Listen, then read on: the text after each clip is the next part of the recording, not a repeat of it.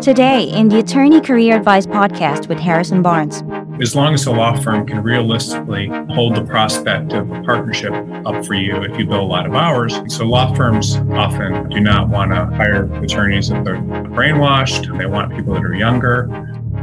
Now, once someone's been successfully brainwashed, they become what I call a zombie. And again, I don't say this in pejorative sense, but an attorney, in order to become partner, they need to be recognizable as someone that is a zombie. And the zombie is someone that will follow orders, where all this is the most important stuff in the world to them, where they'll where they will buy into all this and where it looks like the, they're committed. And so these are some of the ideas that they need to buy into. If you work hard and do a great job, we'll make you a partner. So the brainwashed attorney needs to believe that if they're among the hardest working young attorneys, that they'll be made partner. Now, this can mean different things at different firms. That some firms, being among the hardest working attorneys, would be unbelievable. Like you would not believe how hard they have to work. At others, not as much. But it's just you have to buy into that belief. And a young attorney knows that they don't understand what's involved in being a partner, and being a partner is many things involved. It's learning to horse trade with partners about clients and work. And there's so many things involved to be a partner. It's not even distinguishable and it's not even analogous in many cases to being an associate. But young attorneys learn to that to advance, they need to work as hard as they possibly can and to throw themselves into their jobs and give their jobs everything they have. And law firms make that attractive by having huge profits per partner for equity partners. They make it attractive by making their partners, giving them larger offices and, and all that sort of thing. But attorneys will give their jobs everything they have many times, and they're young and don't realize that you're only young once. And they often will give all their time to a law firm with abandon without thinking through what they're doing. I want to tell a quick story here, and I don't want to offend anyone, so I'm not even going to say the, the sex of the person, whether it was a male or female or whatever. But I remember I had a, a candidate once that went into a to interview in a big firm, and I don't remember it. It was in a big city, but I don't remember which one. And the candidate was told, "Look, like you're very vibrant." Uh, uh, I think they said attractive, and again, I'm not going to say it was a man or woman and really with all this vibrancy and and stuff might do better not practicing law in a big firm especially here because it's just going to drain your soul and all this kind of thing. This is what a partner said to the person interviewing and you should maybe find a profession where those sorts of things will be rewarded. Now is that true? No i don't think it's true because i know plenty of people that are attractive and vibrant and happy in major law firms and are able to make and actually become more vibrant in large law firms. But this is what the person said to them. And to some extent, if you are not cut out for this, then it can drain you. And and it's the all nighters, it's the weekends, it's, it's and, and the idea that you're going to go somewhere positive with all this is what people are buying into, and uh, and that's unfortunately not the case. The truth is that most people will never make partner in large law firms where they're working. Most will leave voluntarily after working extreme hours for several years. Now, is that the right thing to do? Many times, and I just want to put this out there because it's true, the people that stick around and don't leave are the ones that make partner.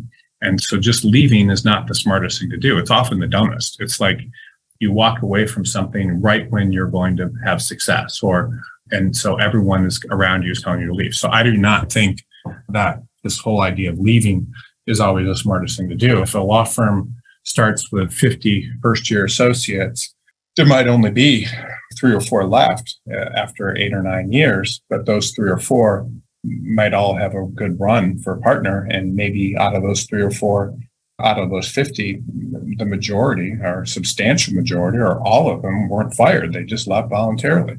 So sticking around, and when you say the large law firms don't make partners, just not always true. It's just that a lot of people leave. And, but the job becoming a partner does have a lot more to do in a lot of firms than how many hours you build when you were an associate. And I, again, I want to put some stuff out there. I'm not going to, again, I don't want to offend anybody. Been in, I don't know, anyway, the kind of conversations that go on when people are deciding who they're going to make a partner a lot of times have a lot more to do with other things than just the hours you bill. It could do your person, it could be your personality. Do they think you're someone that they want out there representing their firm? Do you look like a representative and act like a representative of their firm? So even if you're sitting in an office billing a lot of hours, that doesn't mean you may look and act like a representative of your firm, which is one reason in my talks and things that when I give, I tell people do your take care of yourself, look your best, act your best. I'm not making statements about your weight or anything, but I'm just saying you have to be you try to be dressed well when you look like a representative, look like the kind of person you would want to hire. And that means a lot of things to different people. But it may mean some men will all wear bow ties or I don't know. But this and but you want to look a certain way, meaning you want to look like the type of attorney that you would we'd want to hire. And that can mean different things to different people. For in Silicon Valley, and it can be wearing a t-shirt and have a huge beard, people would think you're cool and that, that would get you hired. But that may not work in other markets. It's just so you have to, whatever it is that you want to portray is really something that the law firm is going to think positively about. I heard, and, and then not only that, but then you have to be someone that's liked and other things. And, but the thing that's interesting is that a lot of times the partners that, in addition to the hours, you have to look like someone that may be able to bring a business in the future. You have to be able to get along with other people. So you can't just be clicky and on the wrong side of a click. You have to have a sponsor that has power, and typically those are people with lots of hours that are willing to get behind you. All these sorts of things are important. It depends on the firm, but it's not just hours. And I just want to make that clear. And, and a lot of partners jump from ship to ship each year. And so the young attorney, the people you're working for, may not even be around by the time you become a partner. And so, other than the quality of your work, uh, you get t- a lot of times young attorneys don't even have much more to distinguish themselves when they're young than the number of hours they give to their firms. And and so this energy that you have and energy is ours and your ability to think through problems is ours, what you have at this stage. And it's how you can distinguish yourself early on. And so people build those hours, believe it will help them become partners. And honestly, it works. So you have to build uh, a lot of hours, and that's how you'll be evaluated because your hours are your financial contribution to the firm prior to becoming your ability to work hard and to set an example that makes other associates believe that they have to work hard and then that kind of rises all tide. So if you're an associate and you're billing 3,000 hours a year and everyone around you is billing 1,600, that's not good. They're going to all, especially if you're getting all the most important work, they're going to pick up their game. So this is how it works. And if you work hard and, and you're working those kind of hours, it's also something where you are probably doing it because you like and again not always but you're you like getting praise and you've always thrived on that from teachers schools and others people for doing good work and so forth and your ego is stroked by that and your self-esteem may come from do you want to take back control of your legal career we have a solution for you harrison barnes the number one legal recruiter with over 20 years of experience hosts weekly webinars followed by live Q&A sessions every Wednesday at 10 a.m. Pacific, 1 p.m. Eastern. These webinars are packed with helpful information that you can use to advance your legal career. Best of all, after each webinar, Harrison stays for as long as needed in order to answer every question. Uh, doing a good job and succeeding, or you may just be wired to do this well, and you don't. It doesn't matter to you one way or another your self-esteem, but a lot of times it does. And and so if hours are needed to do that, young attorneys will often work these hours to succeed. Law firms will often reinforce this belief system by giving the best reviews to attorneys who bill the most hours and, and so forth. And, the, and one of the issues too is again, that there, there is a prejudice in the legal profession and it's always been like this. And it's, uh, it's funny. I years ago, I'm not even going to get into that, but I like because BCG advertises so much, we will say we're looking for a first year attorney or second year attorney and all this sort of stuff.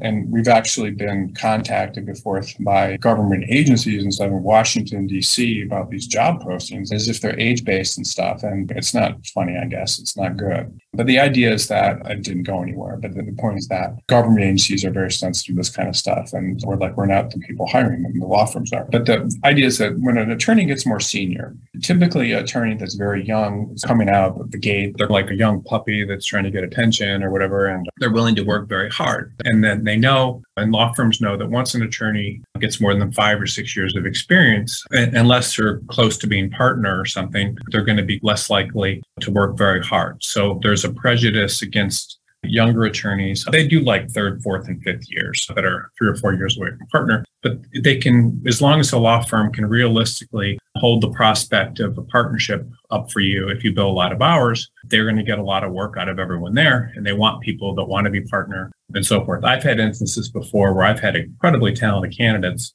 I had one, it was funny. I had a candidate that had a PhD in electrical engineering from Stanford, I believe, or was Stanford or MIT or something. And this, there's just not a lot of people like that out there. And not only that, but they were at a massive, like very well regarded firm and they wanted to move to another firm. And as part of this, they said, Hey, that's great, but I'm excited to maybe work this firm, but I don't want to be a partner. And the firm was like, How could you not want to be a partner? And so the firm, and this person had five or six years of experience. And the firm said, there's no way we would hire someone that doesn't want to be a partner. That would upset our whole balance and demotivate everyone else here. So they didn't hire this person, even though they were just an incredible candidate with these great degrees and work experience and, and very interesting. So large law firms will hire people if they can ascertain that the person still is going to be willing to work crazy hours, that they're motivated by this, and and that going to often abandon this with no regard uh, for their social life, family,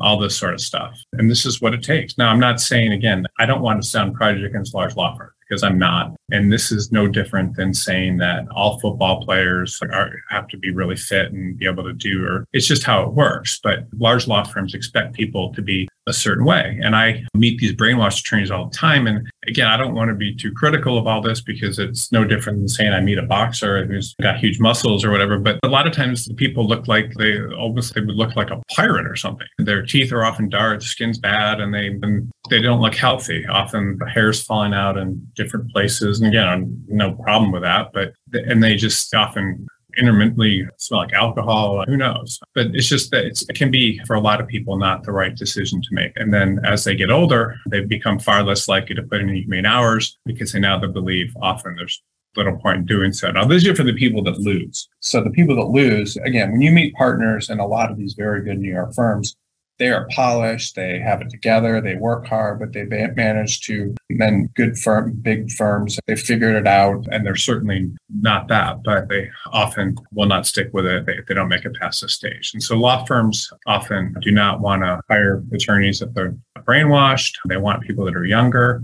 And they also, the last thing in the world they want many times is to hire an attorney that's left a law firm and wants to come back. That is not good. They will typically not do that. The problem with leaving a law firm, by the way, people leave and go in house, they leave and do all these other things. But when they come back, they often don't like it. They don't understand. They, they've seen something else. It doesn't work for them. And a law firm and they just don't want to be there anymore. And this is really what happens most of the time. So if you go in house, the law firm, you typically will not stay in the law firm. Law firms have had so many bad experiences hiring people from in house that if they're in a major legal market with lots of applicants, they won't hire someone from in-house. Now, if you're in-house, it's not to say you can't get back in a law firm, but it's going to be very difficult in the major legal markets when the law firms have other options. Now, major legal markets means that there's a lot of people applying to those jobs. That could be Chicago, it could be Miami, New York, Washington, D.C. But so that's the problem with in-house. If you're trying to go in-house in a smaller market or trying to go from in-house to a law firm in a smaller market, it can work, especially if you have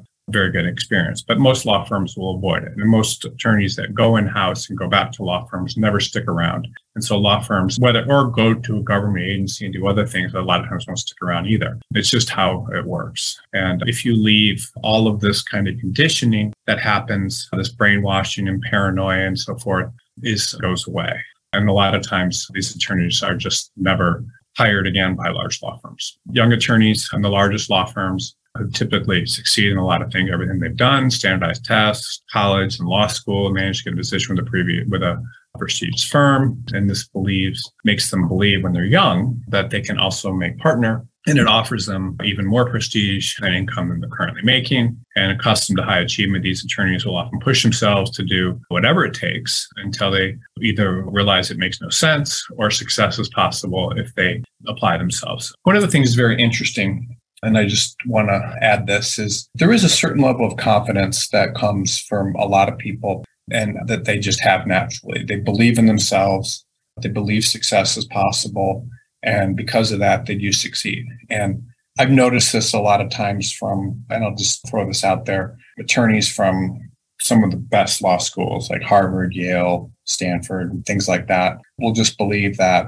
they're going to succeed. It doesn't matter. And so they don't give up. And a lot of times the people that give up just don't have as much confidence. And I don't know if the law school gives them the confidence. I don't know if it's the strength to get into that kind of law school that gives them the confidence. I don't know what it is, but I've noticed that there's often a lot more confidence from those people. Not always. And that's not to say that lower level law schools, you don't get as much confidence, but that there's a certain level of confidence. So people believe that success is possible if they apply themselves. I remember I had this advisor once, and when I was younger, or actually when I was in high school, and this guy was talking about just these incredible things that, you know, like when you get to college, you'll be doing this and that, and you're going to go to one of these. And I couldn't believe the stuff he was saying. I was like, how's that even possible? And this was a guy that had gone to, I think, Yale and all these great schools. And but this was a way of thinking. And so there's a certain type of thinking that very successful people have that where they just talk themselves into believing whatever happens to them is going to happen or they're going to be successful. I've noticed this with the most successful people I've hired that have done well.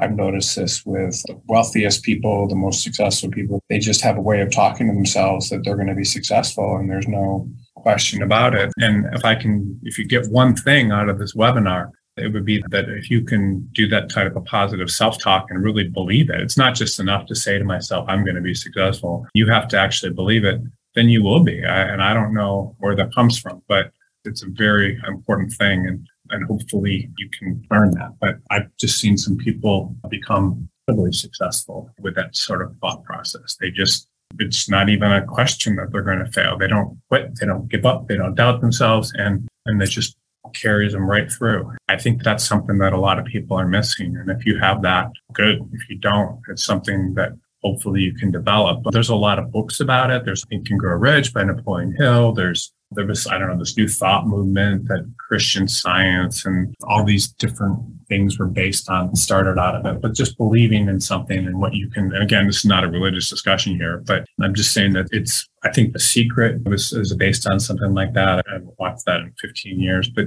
that sort of thing is can be helpful. Do you know the secrets to getting your dream legal job? We do. And one of the best things you can do is apply to jobs that fly under the radar. Applying to openings with very little competition means you stand a much higher chance of getting hired. But how do you find openings like that? For starters, you're not going to find them on major job boards because these jobs are usually only advertised on companies' websites and in small regional publications. That is why we created Law Crossing, the most comprehensive database of legal jobs in the world. We have a team of people constantly working to find every single legal job out there. Unlike other job boards, which only list jobs that companies pay to post, we include every legal job we can find in order to maximize your chances of finding a job. So, what are you waiting for? Head over to www.lawcrossing.com to find your dream legal job today. So, the fear of making small mistakes often drives people to work long hours. Most law firms, I was never told to overbill by any firm I was ever at. I was never told to bill more hours or encouraged to lie or anything. But and most law firms, I don't believe, are unethical. And I don't think associates are really told that. You may have been told that, but I doubt it. Most law firms, especially large law firms, I believe, are very ethical about that sort of stuff. But it's often there's a fear of kind of making small errors that young attorneys learn early on, and that makes them work tons of hours on every assignment. So I used to, if I wrote a letter to a client, the letter itself might take me like two hours if it was like longer, three hours, but then I would spend another 10 hours making sure it was perfect. And that's just how it works. Um, young attorneys are taught to be very paranoid about making small mistakes because if they do, this can give negative remarks to the partner. people learn very early on that when you show people a draft of something, it better be close to perfect. It's not a draft. is not something with typos and mistakes and not thought through and no citations. It's the right, it's done. And when they review young attorneys, they'll often tell them that you need to be more thorough, pay more attention to detail. And, and if they say that, that means a lot of times that you're rushing your assignments, or it could be maybe that you're doing assignments that and you're not spending enough time on them and could be billing more hours. And if a law firm doesn't feel like you're billing a lot of hours, then all you need to do, all they need to do many times to get them to bill more hours is to say, pay more attention to detail and similar things. And suddenly you'll find yourself sitting in a chair working very hard. If you're asked to do that is one way that the law firms will get you to do that. And, and this, every time they say that, they can probably get extra time out of those attorneys for a, a, while. So pay attention to detail is basically saying if it's said enough that you can spend more time on stuff, or maybe this should be researched in more depth. Maybe you can do this and that. And that's what the law firm's looking for.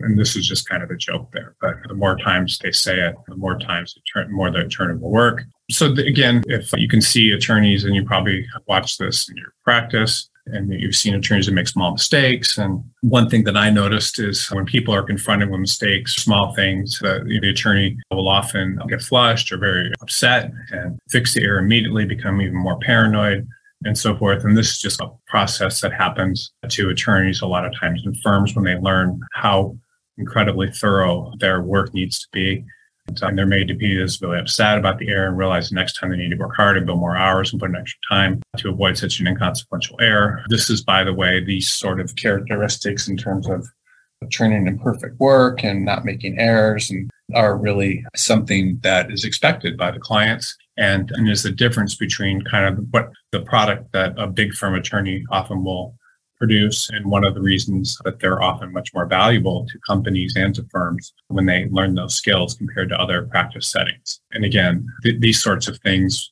partners have been saying that that the new set of attorneys isn't as detail oriented, it doesn't work as hard and so forth. And they're saying it now. They were saying it 10 years ago. They were saying it before then. So they've always been saying it. But it's just, I think it's just part of the dynamic of kind of what happens. But pointing out inconsequential errors is just a really a way to to get things to get people to become very paranoid, to work long hours and to and making sure that more drafts are done, more hours are billed and things are turned in to that are um, that are done. And again, I just the biggest and this is a long-winded discussion about this, but it is very important. The whole idea is that if you are turning in work with a lot of mistakes and things that are and then the idea is that the, the logic of what you're writing hasn't been thought through and then if that hasn't been thought through then maybe your legal conclusions and so forth are wrong. But this is a statement here i was once working a law firm with associates billing well over 3000 hours. He pulled all night. There was at least a few days a week. He barely write a page or brief without a few glaring errors in it i can't remember this. And i could honestly not believe he graduated from law school puzzling. Had anything to do at all. He was given a talent of paralegal that sat right outside his door in a secretary station to proofread every document that turned. I do remember that guy was working very hard. He's also very smart, and the job was all about writing. This is just about errors. I'm not going to talk too much more about it, but if a memo takes 20 hours to research and write, to polish it correctly it may take another 40 to 50 hours many times. And uh, so this is just kind of how things work. And then the other thing is that attorneys that work the hardest will often keep their jobs. The people that are working the mo- most hours are often the ones that are billing the most hours. And if you're not billing a lot of hours, this just brings negative attention to you. Lots of times partners will get lists of the hours all the attorneys and the associates billed the previous month. They're sortable like spreadsheets or on computers now. And, and attorneys, law firms certainly have lots of competition for the jobs that they have. And if you're not working hard and dedicated, you're costing the firm money and they can bring in people that are. One other thing I wanted to bring out about hours, and this is another important point, is the whole idea of seeking out work. There's kind of two ways, and this is a very important point about hours and and why hours are important. And this is maybe the longest conversation you ever have about hours, but it may be the most important. So the or talk you ever hear about hours, but the, there's two kind of schools of thought to hours. The first is that attorneys are expected to create work. And so creating work means if you have a client and you're doing matters for that client, you don't just complete the work for the client say, here's your work, and then go your own way. like you come back to the client and said, I did this, but this and this and this needs to be done. And that's how law firms make money. They don't make money when people only show up when they have work to do. They make money when extra work is suggested. So you're when you're an associate, having the ability to come up with extra types of work that can be done is something that's appreciated by partners, and you need to have that as well. The other thing about getting work in law firms is being able to seek out work. Being able to go get work is no different than what a partner has to do. Partners have to get work from from their clients, and so if you're able to do that from partners who are your clients, they will also appreciate that as well. And if you can't get work from the other partners in your firm and people aren't giving you work and you aren't creating work after you get work, then you're certainly never going to be able to do that internally as well. A lot of times when people are laid off, law firms will always generally favor laying people off with, with without who are, and this is important, this particular point in history to understand this, law firms will often lay people off that aren't that aren't billing a lot of hours and the ones that are billing a lot of hours will be kept around. There's reasons for that, but the whole idea is that the people that are billing a lot of hours are probably doing good work because they're being they're probably seeking out work and they're probably creating work. And all those things are the reason that hours are such a good measure of that. And law firms, when I talk to people that are laid off, which is often, they will say if they're doing poorly, they'll often say they only manage to bill a certain number of hours. And, and, and that's just kind of how it works. Big firms and small firms obviously have different standards. Okay. And this is just another message that law firms give work to, that they, they give more work to people they like, they give work to people that they like if you do a good job. This is part of the brainwashing, and hours are bestowed upon those who are the most worthy. Partners only give work to people that they like and do good work, and withhold work from people they don't like and don't do good work. In any large law firm, the worst thing that can happen is you cannot be given work. It's interesting too, like just I wanted to bring this point up because there's been a lot of talk about recessions. We're coming out with a state of the market report very shortly, and we'll do a webinar on that. But when you talk about recessions, a lot of times people are very busy during good economies, but they don't do the best work they can, or they don't, or they resent getting work. And then when the economy slows down, it's the people that did the best work and were the most formed relationships and so forth during a good economy that are able to keep their jobs. And the ones that didn't are the ones that don't. Giving getting lots of assignments and work means you're pleasing the people that you're getting the work from and doing good work. And honestly the people that are the best are typically given work it's a sign of love and approval at the largest law firms in order to to feel good about yourself and and to be doing well, you want to be getting a lot of work. And then the idea is too is if you make mistakes, you make up for them by working harder. So people will be criticized in reviews. And the way you can often make those up is by working even harder. And so you would, if you're talked too badly in a review or taught people say bad things about your performance, really the best way to do that and ex- extend your survival is to work hard. What happens typically, I did want to talk a little bit about the review cycle. In large law firms, junior associates, meaning your first and second year, if there isn't a huge threat of them jumping ship and going to other firms, are typically, meaning the economy is doing very well.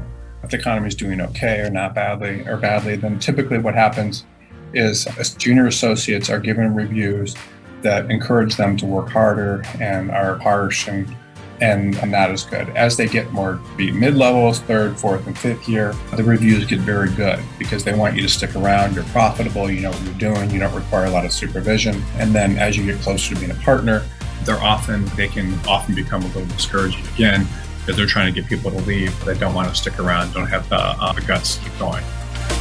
That's all the time we have for this edition of the show. If you are an attorney looking for a change, head on to bcgsearch.com.